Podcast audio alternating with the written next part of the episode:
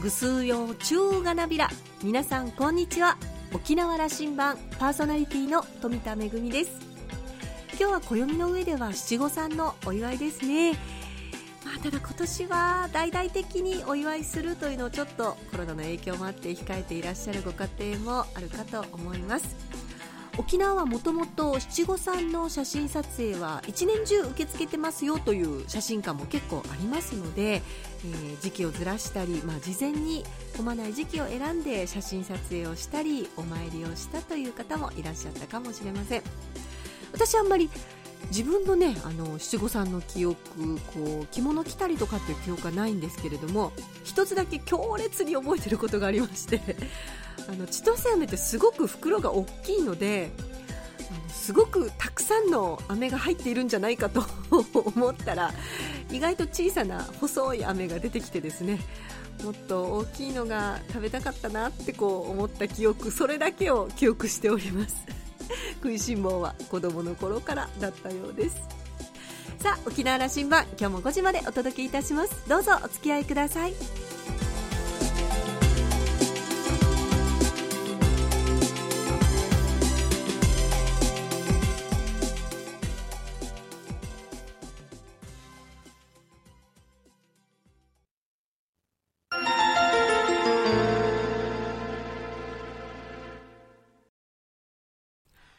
那覇空港のどこかにあると噂のコーラルラウンジ。今週は、琉球新報社編集局次長兼報道本部長の島陽子さんと、ラウンジ常連客で沖縄大学地域研究所特別研究員の島田克也さんのおしゃべりです。島さんは1967年生まれ、沖縄市のご出身です。1991年、琉球新報社に入社。政経部、社会部、中部支社宜野湾市担当、経済部、政治部など、主に記者職で社歴を重ねます。東京報道部部長、本社編集局政治部長を経て、現在は編集局次長兼報道本部長を務めていらっしゃいます。米軍基地が沖縄経済の発展を阻害している側面を明らかにした連載、歪みの構造、基地と沖縄経済で2011年平和共同ジャーナリスト基金奨励賞を受賞しています。今回のお話は沖縄にとって大切な2022年を見据えながら様々なテーマに広がりました。それではどうぞ。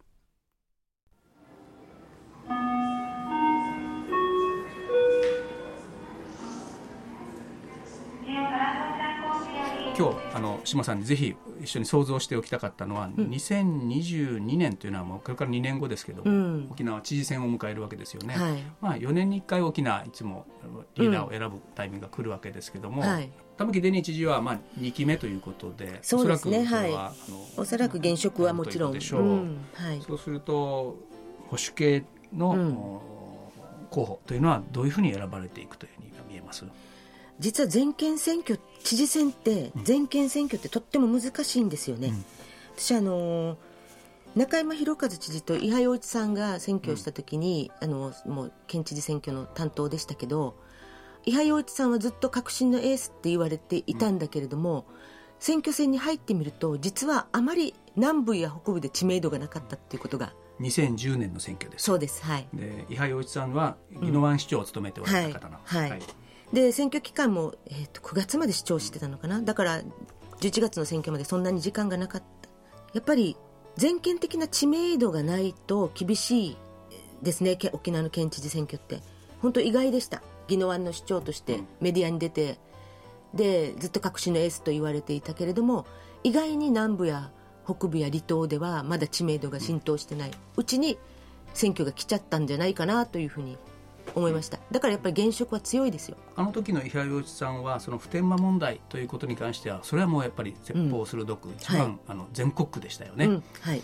中山さんはその時観光客1000万人とか、うん、そういう具体的な、まあ、数字も上げて経済に持ってきましたからね、うん、そのことでまた思い出してきた。その2010年の選挙というのが中山さんが勝ったというのの陰には、ええ、尾長武さんという参謀であり、はい、我々、ええ、選対本部長。さんいて、はい。彼の入れ知恵があって、ええ、あまり基地問題を表に出さないんだということを言ったというふうに、はい、せっかく民主党政権で県外と言ってるものにそれをどの子の言わないんだという戦略に出たというところが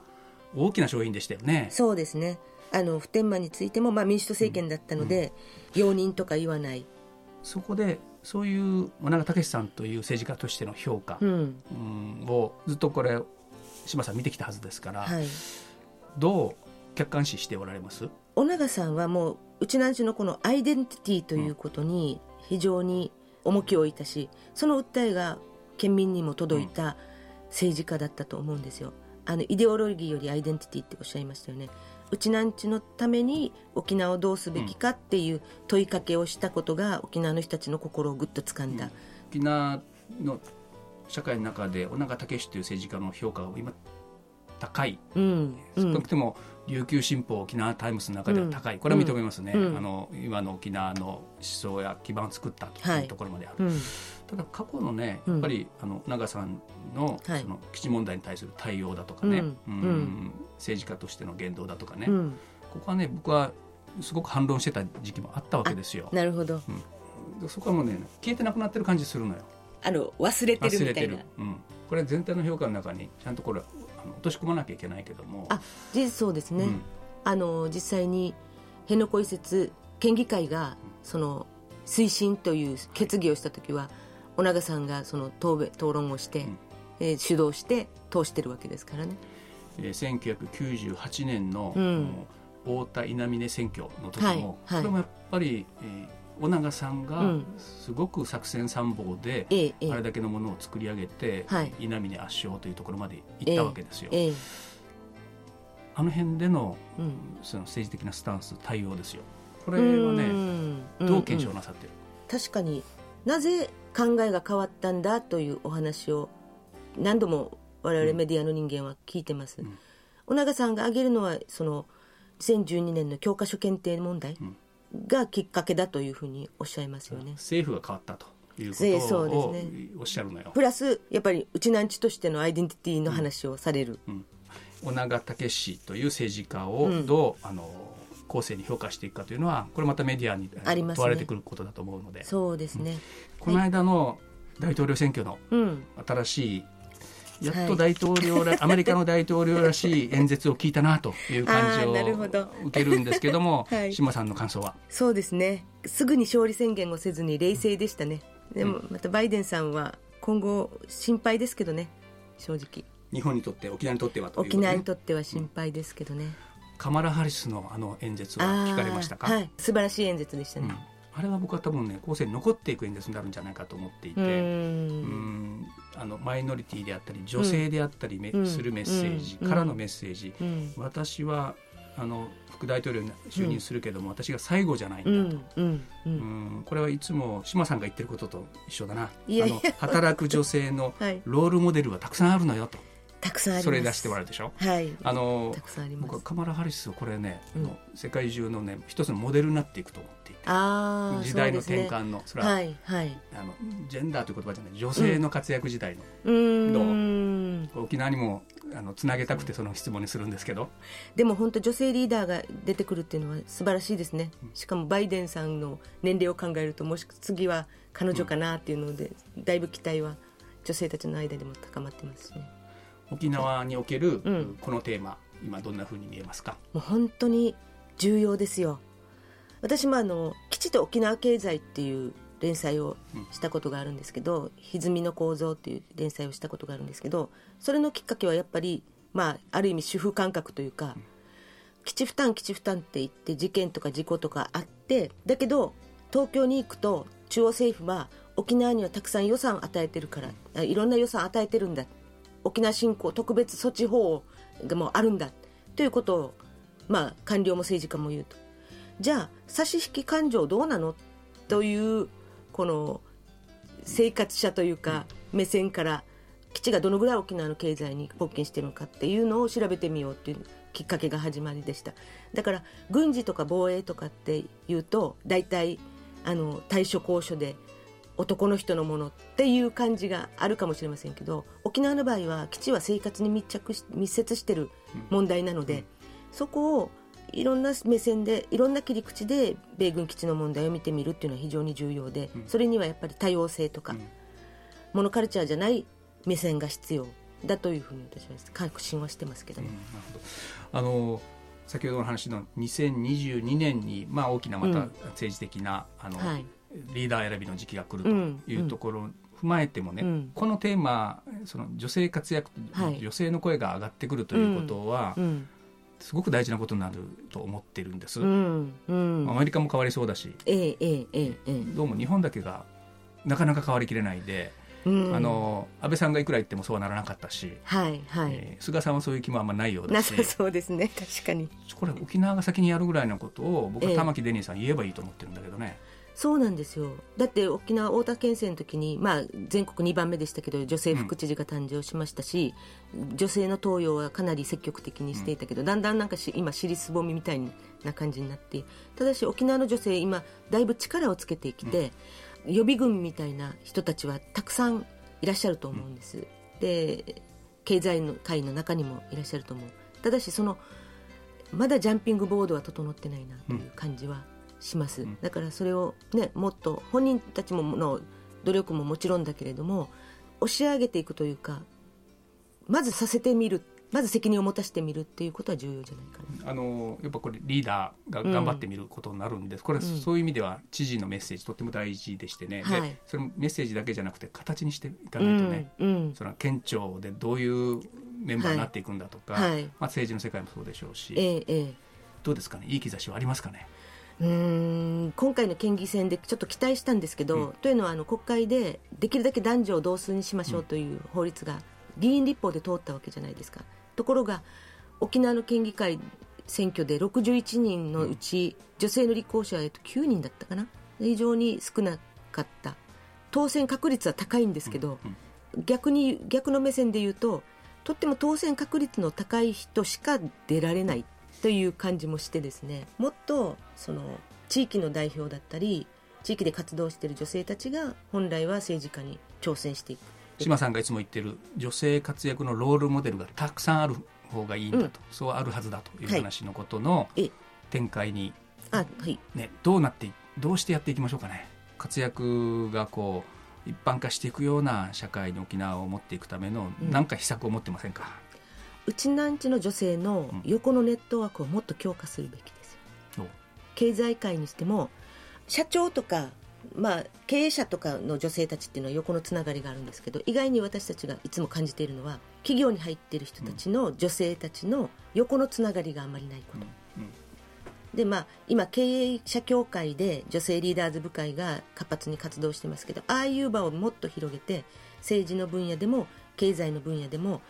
この世代の人たちが横につながって何かの悩みがあった時に別のところから解決法を見出してくるっていう、うん、そこはもうロールモデルですよ逆に、うん、先進企業さんからロールモデルを得てその解決法をおのおので見出していく。そしてその中から高め合って、えーまあ、一つの何かの結晶にしていくっていうことが重要なんです、あらゆる問題の解決のなんていうかな根幹の部分にそのことがあるような気がしていて、うん、その、うん、大きな国際問題も環境問題も、はい、それからまあ人権の問題も、もしかしたら経済の問題も、女性の部分が社会を動かすパワーがまだまだ足りないとここは一番大きな課題なんじゃないかな。そうですね。あの最後は、はい、うんと今日のテーマだった、えー、これから2年後、はい、復帰50年もそこを迎える。大事な時期を迎えるにあたっての島さんからのメッセージ、やっぱり沖縄自体がいろんな横のつながりをもっと図っていかないといけないと思うんですよ。例えば、アメリカでロビー活動する。それからアジアの中国や韓国や北朝鮮とももうそのネットワークを構築していくっていう小さな国であるからこそ昔大交易時代にいろんな国とつながることで繁栄したように沖縄は今いろんなところとつながっていくことでしか生き残れないんじゃないかなって私は今なんとなく感じてるんですけど。その勢いは今はどうですかね？高まってますかね？ちょっと心配ですかね？心配ですけど、うん、正直努力も必要ですし、うん、エネルギーも必要ですし言うのは安しだけど簡単じゃないっていうことは我々にも分かります。で例えばアメリカでロビー活動をしようというのは前に、まあ、太田県政の時代からもうずっとやろうとしては金銭的な予算的な問題とかなかなかまた議会の承認が得られなかったりということもありましたけどもでも私一つ今回、まあ、バイデンさんだいぶ厳しいってさ申し上げましたけども一番希望があるのは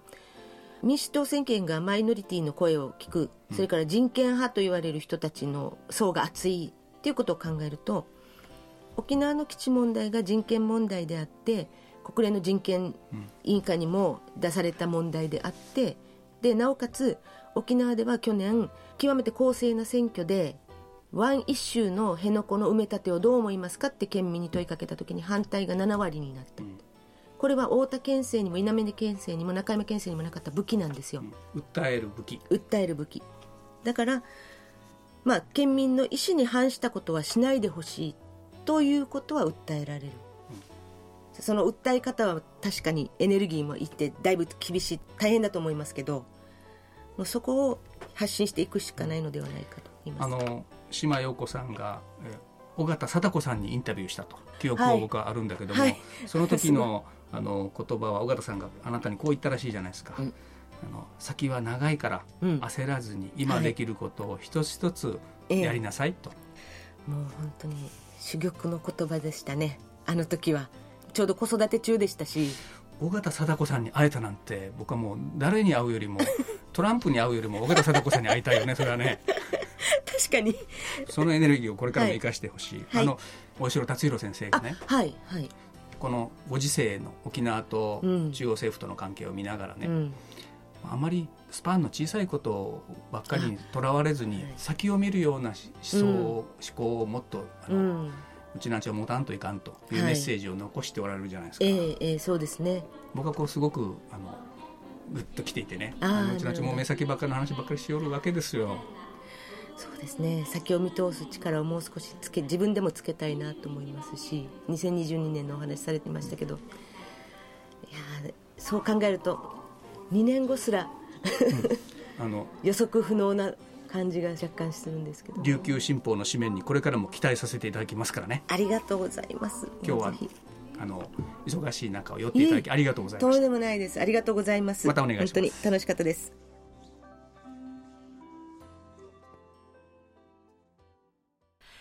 島さんのお話、今日はつながりという大切なキーワードがありましたね。女性がもっともっと活躍する社会になるためには、横のつながり、いろんなコミュニティとのつながり、人と人とのつながり、大切ですよね。そしてこの沖縄も、かつて琉球国時代、小さな国だったけれども、多くの国や地域とつながって繁栄を築いたというその歴史から学んで、一都道府県というこの沖縄ではありますけれども、日本本土やアメリカや中国やいろんな国としっかりとこうつながること、まずはそこからスタートという気がしますね。島田さんはお話を終えて、島さんは沖縄を代表するジャーナリストのお一人です。豪快さと繊細さを持ち合わせた女傑。ヒールを履いて颯爽と取材現場に現れる島さん、実にかっこいいのです。というコメントでした。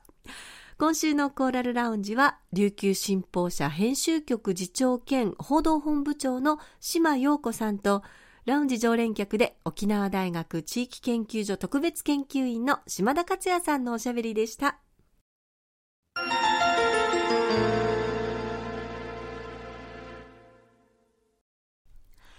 めぐみのあしゃぎだよりのコーナーです。今日は首里城の赤瓦の漆喰剥がしボランティアの募集についてのお知らせです。昨年10月31日に発生した火災によって影響を受けた首里城の赤瓦について、ボランティアの募集が再開されています。あの、これ一時期作業が行われていたんですけれども、コロナの影響で中止されていて、えー、また再開されたということです。えー、内容は首里城の復元に向けた作業が日々進んでいる現場の近くで、えー、破損瓦などの処理の一環として、今後様々な用途で利活用の可能性がある赤瓦の漆喰剥がしにご参加いただくものとなっております。すでに再開されていまして、12月25日まで行われる予定です。えー、午前の部と午後の部の2部制で、それぞれ2時間程度の作業となります。えー、場所は首里城公園の串ぬうなで、えー、受付時間に銭倉に集合となっています。えー、参加日の時点で15歳以上の方が、えー、応募できて、ただ、あの、18歳未満の方は保護者の同意が必要となっています。えー、新型コロナウイルス感染症拡大防止のために、えー、3密を避けるために、前回より募集定員を絞っているということになっています。えー、それからまあいろいろとあの注意事項もありますし、えー、感染状況によっては、えー、またあの開催が中止される、延期されるということも、えー、想定されるということになっていますが、えー、ぜひ我こそはという方、ご興味のある方は、えー、首里城復興サイトの方からこの赤瓦のボランティアの特設サイトの方に飛ぶことができまして、えー、受付のその、えー、開催日のね、えー、日付をこう自分が行けるぞという日を選んで、で、あのもうすでに定員に達しているという日もあれば、えー、あと何名受け付けますよというのもこちらのサイトの方からね、確認ができますので、えー、ぜひ興味のある方はご覧になってください。めぐみのあしゃぎだよりのコーナーでした。